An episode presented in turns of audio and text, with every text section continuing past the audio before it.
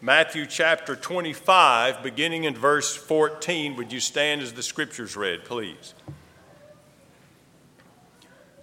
For the kingdom of heaven is like a man traveling to a far country, who called his own servants and delivered his goods to them. And to one he gave five talents, to another two, and to another one, to each according to his own ability. And immediately he went on a journey. Then the one who had received the five talents went and traded with them and made another five talents. Likewise, he had received two talents, gained two more also. But he who had received one went and dug in the ground and hid his Lord's money. After a long time, the Lord of those servants came and settled accounts with them. So he who had received five talents came and brought the other five talents, saying, Lord, you delivered to me five talents. Look, I have gained five more talents besides them. The Lord said to him, Well done, good and faithful servant. You are faithful over a few things. I will make you ruler over many things. Enter into the joy of your Lord. He also, who had received two talents, came and said, Lord, you received to me two, you delivered to me two talents. Look, I have gained two more talents besides them.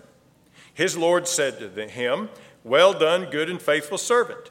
You've been faithful over a few things. I will make you ruler over many things. Enter into the joy of your Lord. Then he who had received the one talent came and said, Lord, I knew you to be a hard man, reaping where you have not sown and gathering where you have not scattered seed. And I was afraid I went and hid your talent in the ground. Look, there you have what is yours. But his Lord answered and said to him, You wicked and lazy servant, you knew that I reap where I have not sown, to gather where I have not scattered seed. So you ought to have deposited my money with the bankers, and in my coming I would have received back my own with interest. Therefore, take the talent from him and give it to him who has ten talents. For everyone who has, more will be given. He who has, to him that hath, and he will have abundance. But to him who has not have, even what he has will be taken away.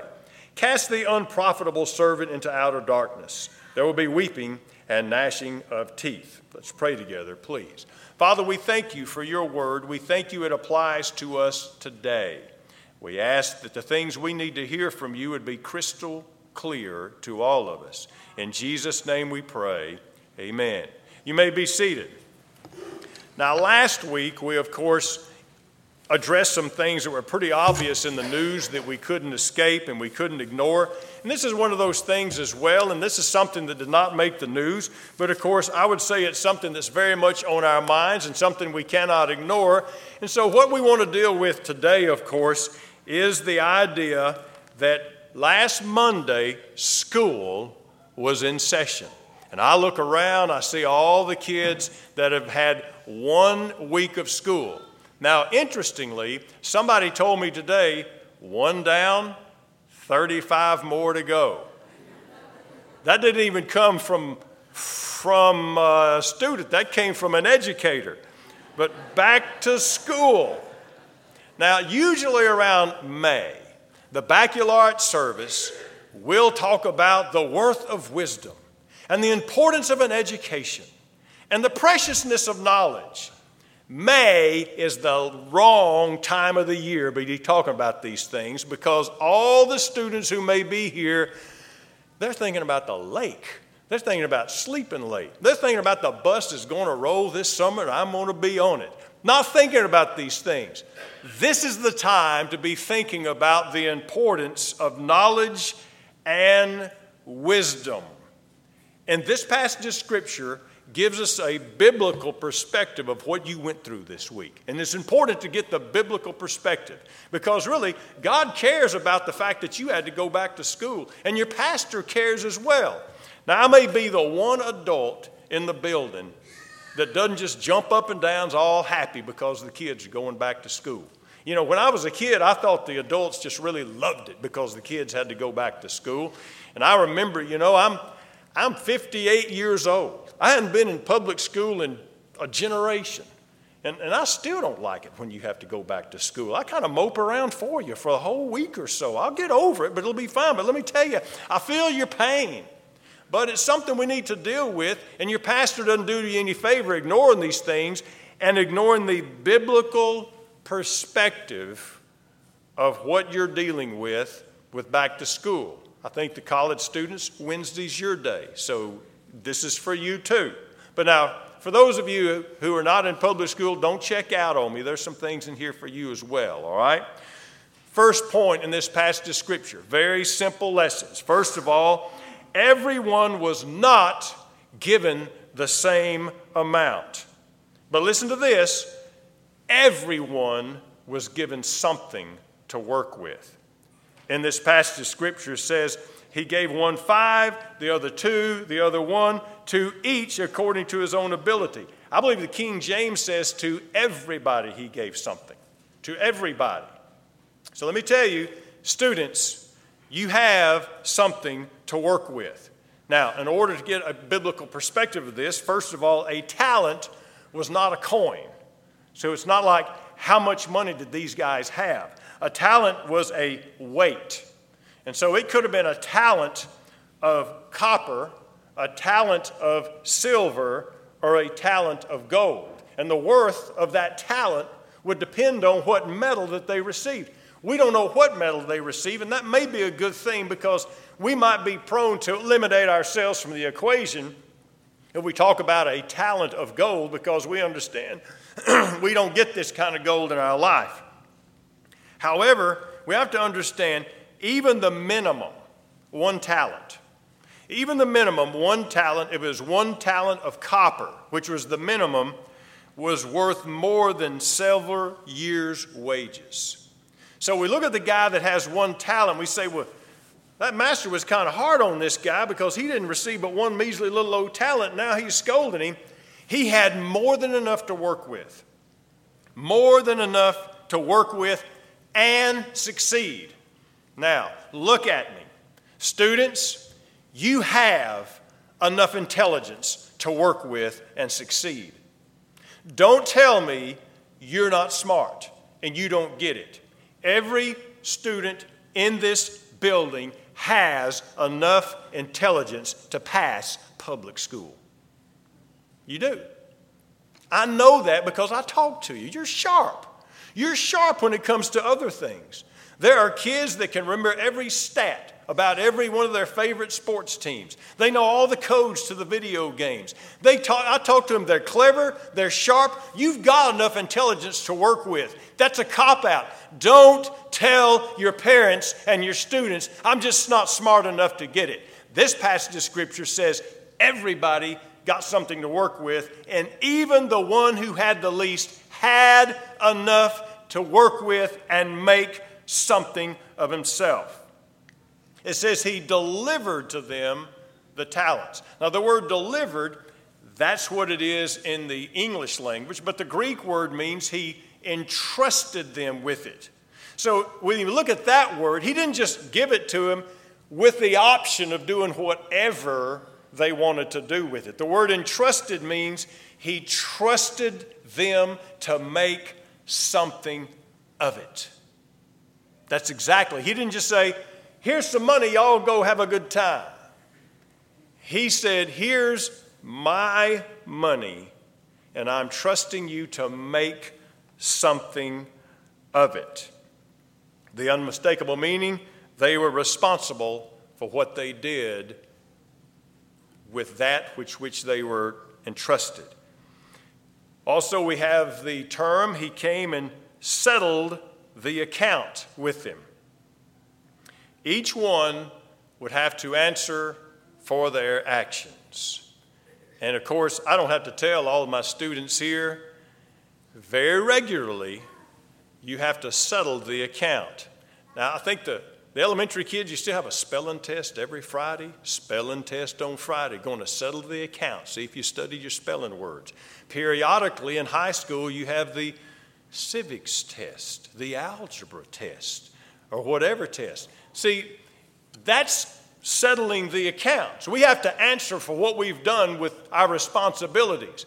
But see, it goes even further than that, and we'll look at that in a little bit depth. The second point we remember first of all, everybody was given something to work with, Not everybody was given the same amount, but everybody had enough to work with. Secondly, our actions now greatly affect the outcome later. What we do with our resources and our responsibilities now greatly affect the outcome later. In this passage of Scripture, verse 15 closes immediately he went on a journey. Then he who had received the five talents went and traded with them. Now, this word immediately not only refers back to the man who took the journey, but it also refers to the man who had five talents. And what this means is, as soon as he got the responsibility, as soon as he got the assignment, he started working on it. Whoa. You ever had a science fair project that was eight weeks off?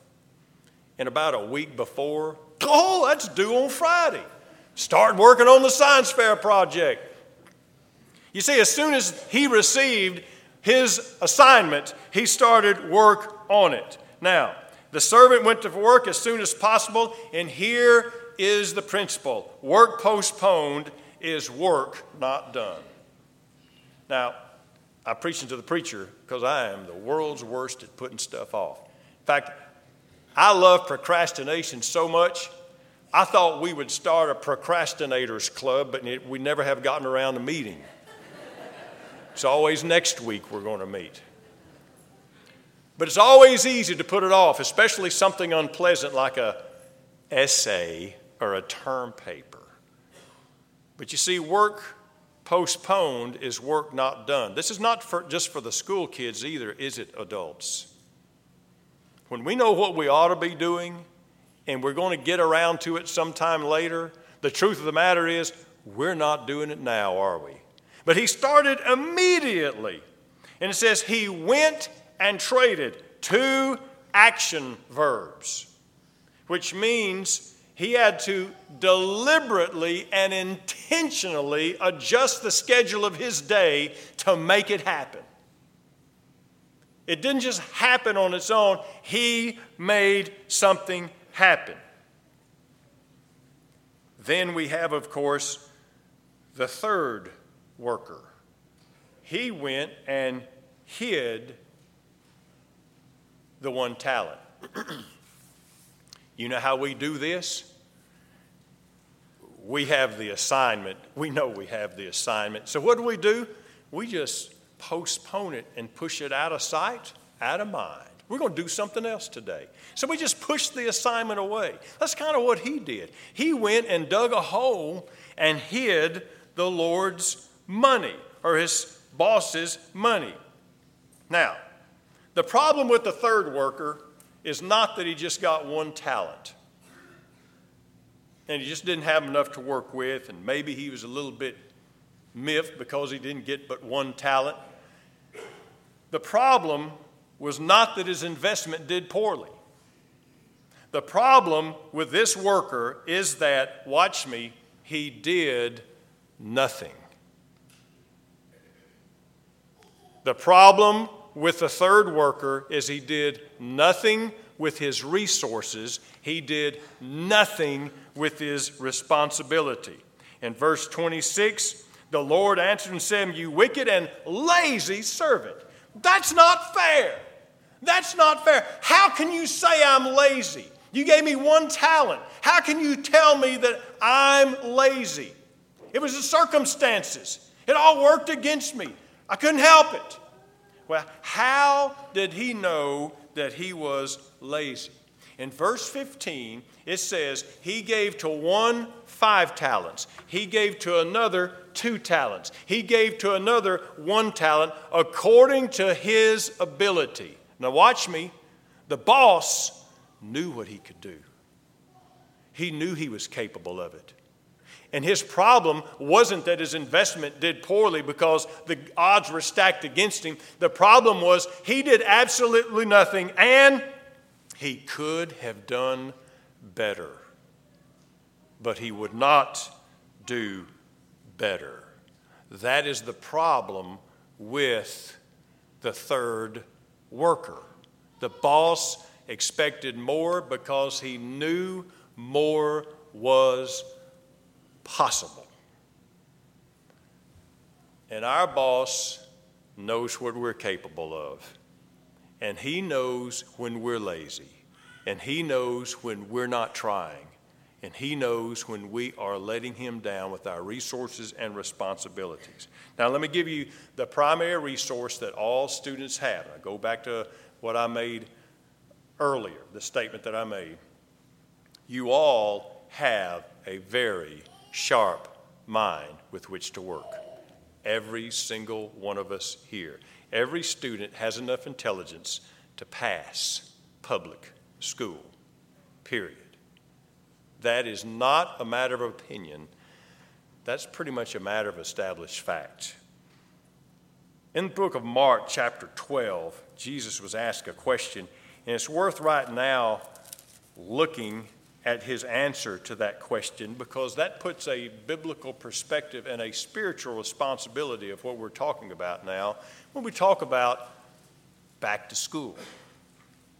But it doesn't end when our formal education ends. Look at what Jesus said in the book of Mark, chapter 12, verse 28.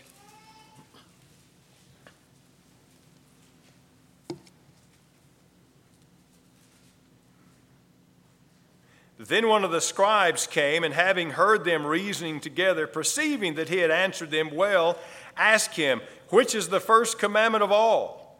Jesus answered him, The first of all the commandments is this Hear, O Israel, the Lord our God is the Lord is one.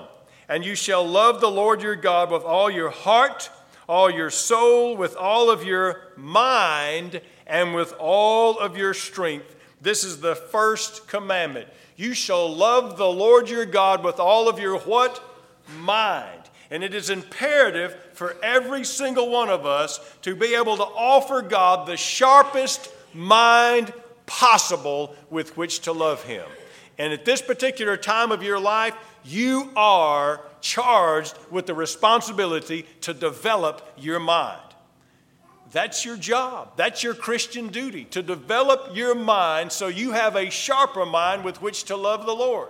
It's not like, well, school's over here and church is over here on Sunday and they don't really have anything to do with each other. Oh, yes, it does. Our Christian walk with the Lord demands that we give God the sharpest mind with which to love Him.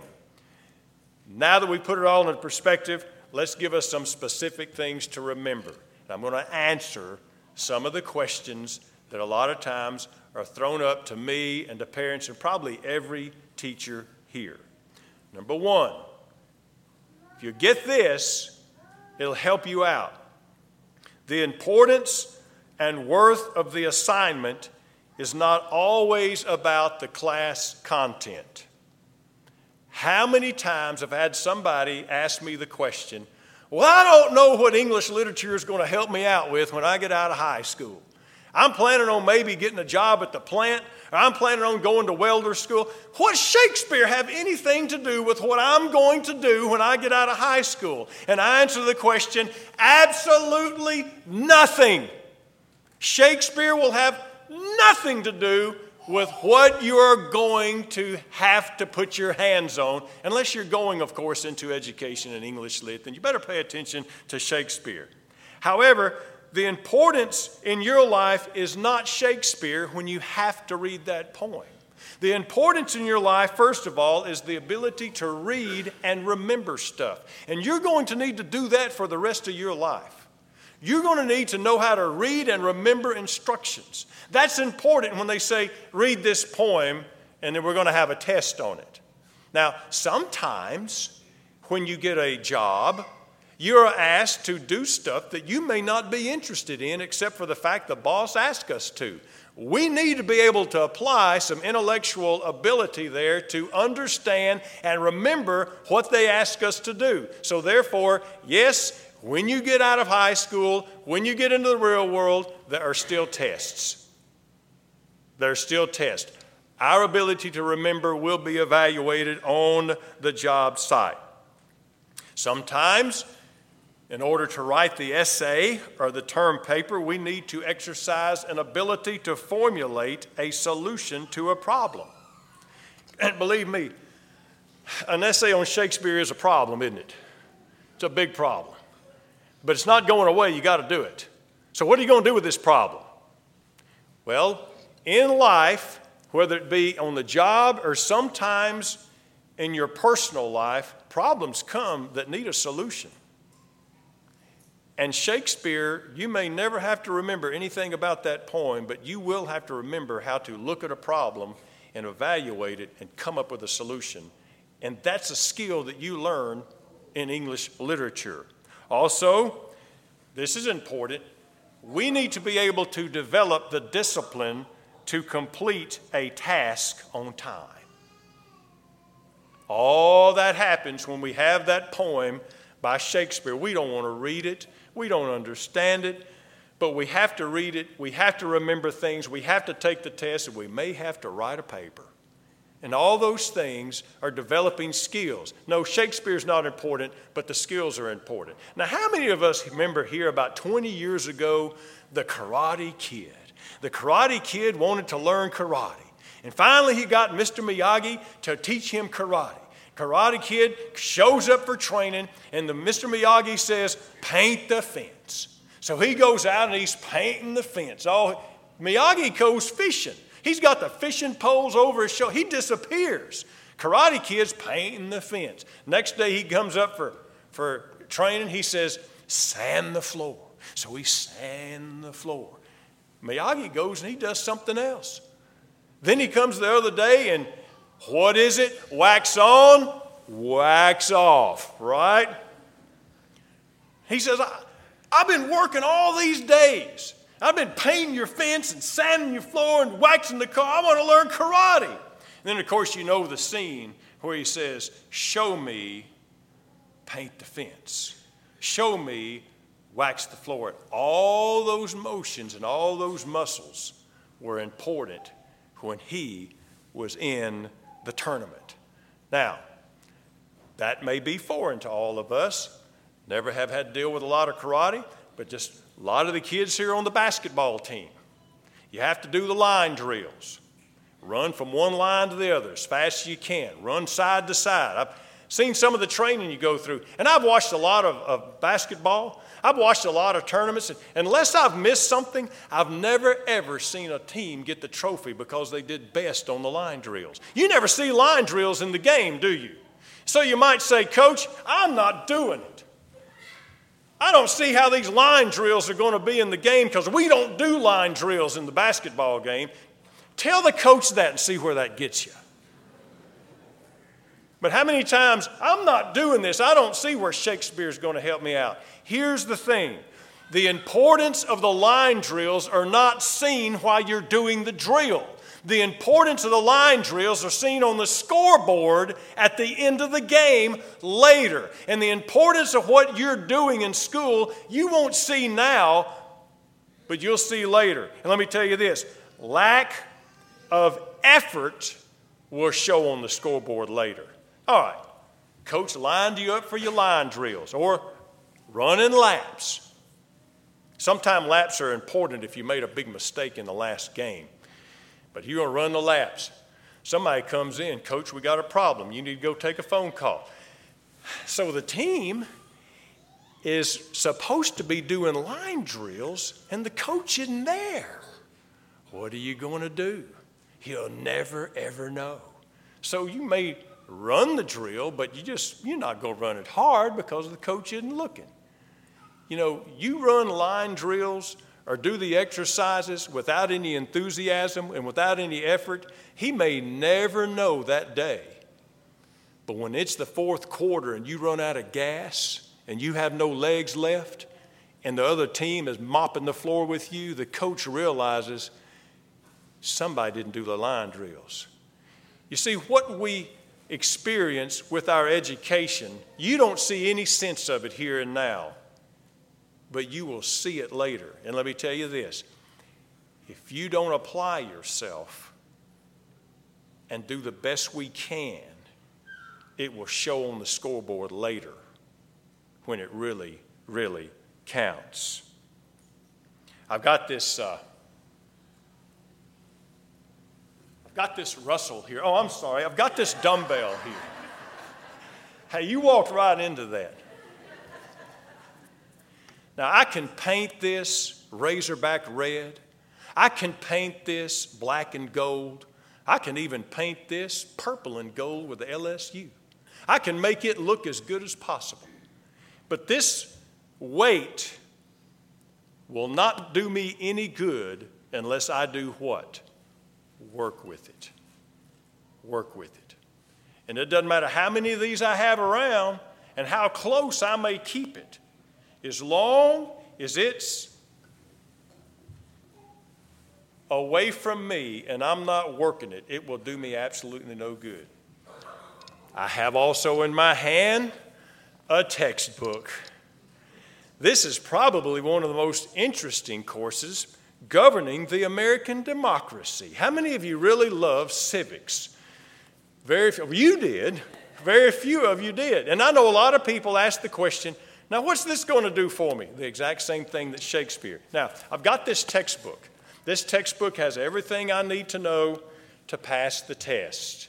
Now, if I don't work it, how much good is this textbook going to do me? Now we're getting it, right? You need to open your books, do the assignment, read the work. Secondly, this is a biggie. You are not expending this effort for the teacher. Now, the teacher is in control of the classroom, and the teacher will give you the assignment, but I know a lot of times people think, well, I don't know why I need to do this. I don't know why she deserves or he deserves for me to do this. Why, why, who do they think they are asking me to do all this work for them? Absolutely wrong. When you invest the time and the effort to complete an assignment on time and to do your best to make the grade, you are not investing in the teacher, you're investing in yourself. You're investing in yourself. If you will make the most of your education, and even when it comes to Shakespeare, do your best, you're investing in yourself because, like the Karate Kid, you're developing skills to make you a better self. Now, still, maybe it hadn't registered, but especially those of you who are in high school, listen close.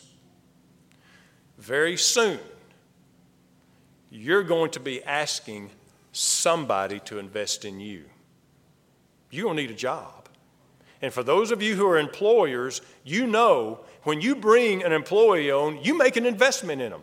Why? Because as an employee, you'll have equipment, you'll have tools, you'll have customers, you'll have responsibilities to deal with. All of these things make that business go. And that employer is investing in you. So you're out looking for a job and you want somebody to invest in you. And watch this, this is important. If you don't care enough about yourself to invest in yourself, it's going to show, and why would anybody else want to invest in you when you won't even invest in you? Think about that. Now's the time to invest in yourself, to do some, things you ordinarily wouldn't want to do, but you're not doing it for that teacher. You are investing in yourself to make yourself the best self you could possibly be. And I know several, several of you say, Well, I don't, I'm never going to need algebra. How do you know that? How do you know what you're going to be and what you're going to do when you're in junior high? You better learn it now. One day you might need it. You're investing in yourself when you do the work, and you're making yourself the very best self you can be. Now, back to the story. And back to the rest of us here. What do we have that measures the kind of worth of the talents? If it was a talent of copper, it would be just tremendous. But it's silver and gold that it could have been. We say, we don't have anything like this. This kind of resource to do something with. Oh no, Four things we look at that all of us have, and there's going to be where we wrap up today. First of all, wisdom. Several passages of Scripture that in the opening chapters of the book of Proverbs I want to share with you. This is the passages we, we usually share in May when nobody's really interested in wisdom and knowledge and education and understanding. But look in Proverbs chapter 3, verse 13.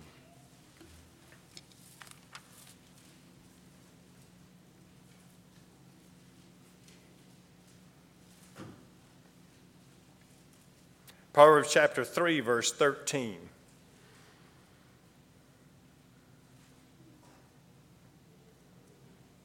Happy is the man who finds wisdom and the man who gains understanding. Let me, let me say this how are we going to gain understanding? We have to invest some effort in learning. Happy is the man who gains understanding. Her proceeds are better than the profits of silver, and her gain than fine gold. She is more precious than rubies. So if we say, well, this doesn't apply to us, I'll never have a talent of silver or a talent of gold. Oh, yes we have something far more precious to develop in our lives, and that is wisdom. Chapter 4, verse 5, just another chapter. Get wisdom, get understanding. Do not forget nor turn away from the words of my mouth. Do not forsake her. She will preserve you. Love her, and she will keep you. Wisdom is the principal thing. Therefore, get wisdom. And all you're getting, get understanding. Now, how do we get understanding again? Oh, we apply and invest ourselves when we have an opportunity for education. And all you're getting, get what? Not all the neatest little toys out there, but get understanding. Chapter 2, verse 1. My son, if you receive my words and treasure my commandments within you, so that you incline your ear to wisdom and apply your heart to understanding. Yes, if you cry out for discernment and lift up your voice for understanding, if you seek her as silver and search for her as hidden treasures, you understand the fear of the Lord. If you look for her as a hidden treasure, about three weeks ago, this thing came out about the painted rocks. Oh, people were looking for these painted rocks. And oh, it was wonderful when you found one of these painted rocks. Well, says, let's look for wisdom the same way as if you're searching for the painted rock or whatever treasure. Oh, I remember, of course, the Magnolia Blossom Festival treasure hunt, the Purple Hull Pea Festival treasure. Oh, people were walking around till way late at night. They were looking under stuff, they were climbing on things, they were getting out, they were actually expending some effort to look for something. That's how we need to look for knowledge and understanding. Now, how do we look for understanding? We apply some effort when it comes to our education. Where we continue, then you'll understand the fear of the Lord and find the knowledge of God. The Lord gives wisdom, from his mouth comes knowledge and understanding. He stores up sound wisdom for the upright. Wisdom. There's no excuse. Everybody has the opportunity. Because the book of James, chapter 1, verse 5 says this If any of you lack wisdom, let him ask of God, and he'll give it to you. So, therefore, wisdom, understanding, more precious than gold and silver, we have that. It's already been delivered to us. So, therefore, what are we going to do with it? Are we going to develop it? We're going to ignore it. The book of Proverbs, chapter 22, verse 1 says, A good name is rather to be chosen than gold or silver. A good name we have the potential to have a good name.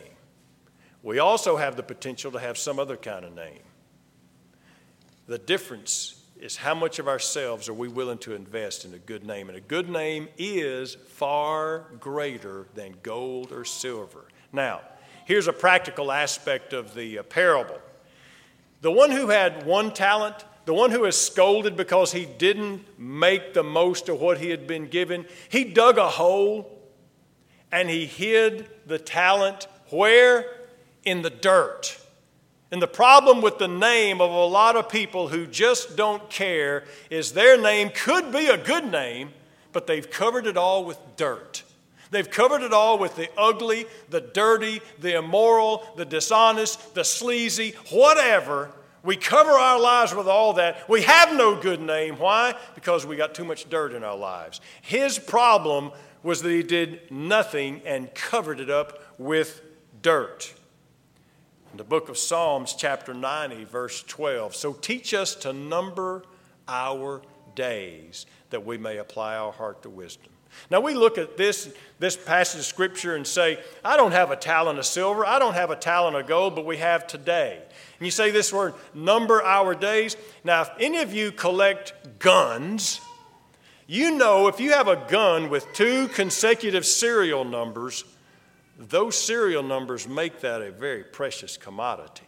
If you have a painting and you have numbered paintings, the fact that that was a very limited release from that artist makes that very expensive. Our days are numbered, we have a limited supply. Let me say that again. We don't have 10,000 years to get this right. We have a limited supply, and the only numbered day that I'm guaranteed of is today. So before we say, I have nothing to work with that I can give to God, we have today. And today is worth more than any gold or silver. We've got it. What are we doing with today? And then the last thing, Jesus said it this way in Matthew chapter 16, verse 26 What does it profit a man if he gains the whole world and lose his soul? Our soul worth more if somehow, some way you could be the shrewdest investor and you could somehow, you have gained the whole world. I mean, you own it all. You own every stock in the stock market. You own every acre on the planet. You own every tree in the biggest timber woods. You own all the oil wells in West Texas. How, how can that be even possible? But if you had that all, it wouldn't measure up to the worth of your soul. And here's the sad part people lose their souls over far less, don't they? Don't be one of them. Don't be one of them. We prepare for an invitation of Him. This passage of Scripture applies to all of us. What do we have? We have the opportunity of today. Make the most of it. What do we have? We have our soul. Have you entrusted it to God or is it in danger? What do we have? We have a mind. Are you giving God the best mind that He can work with? I don't know what decisions you may have to make. Maybe this puts it in a little bit better perspective. All of us fall into the confines of this parable, not just the school kids. But for those of you who are in school, I hope this has helped put it into a biblical perspective and make some sense out of Shakespeare when you confront him sometime. And believe me, he's coming. You better be ready. Now you know. As we stand and sing.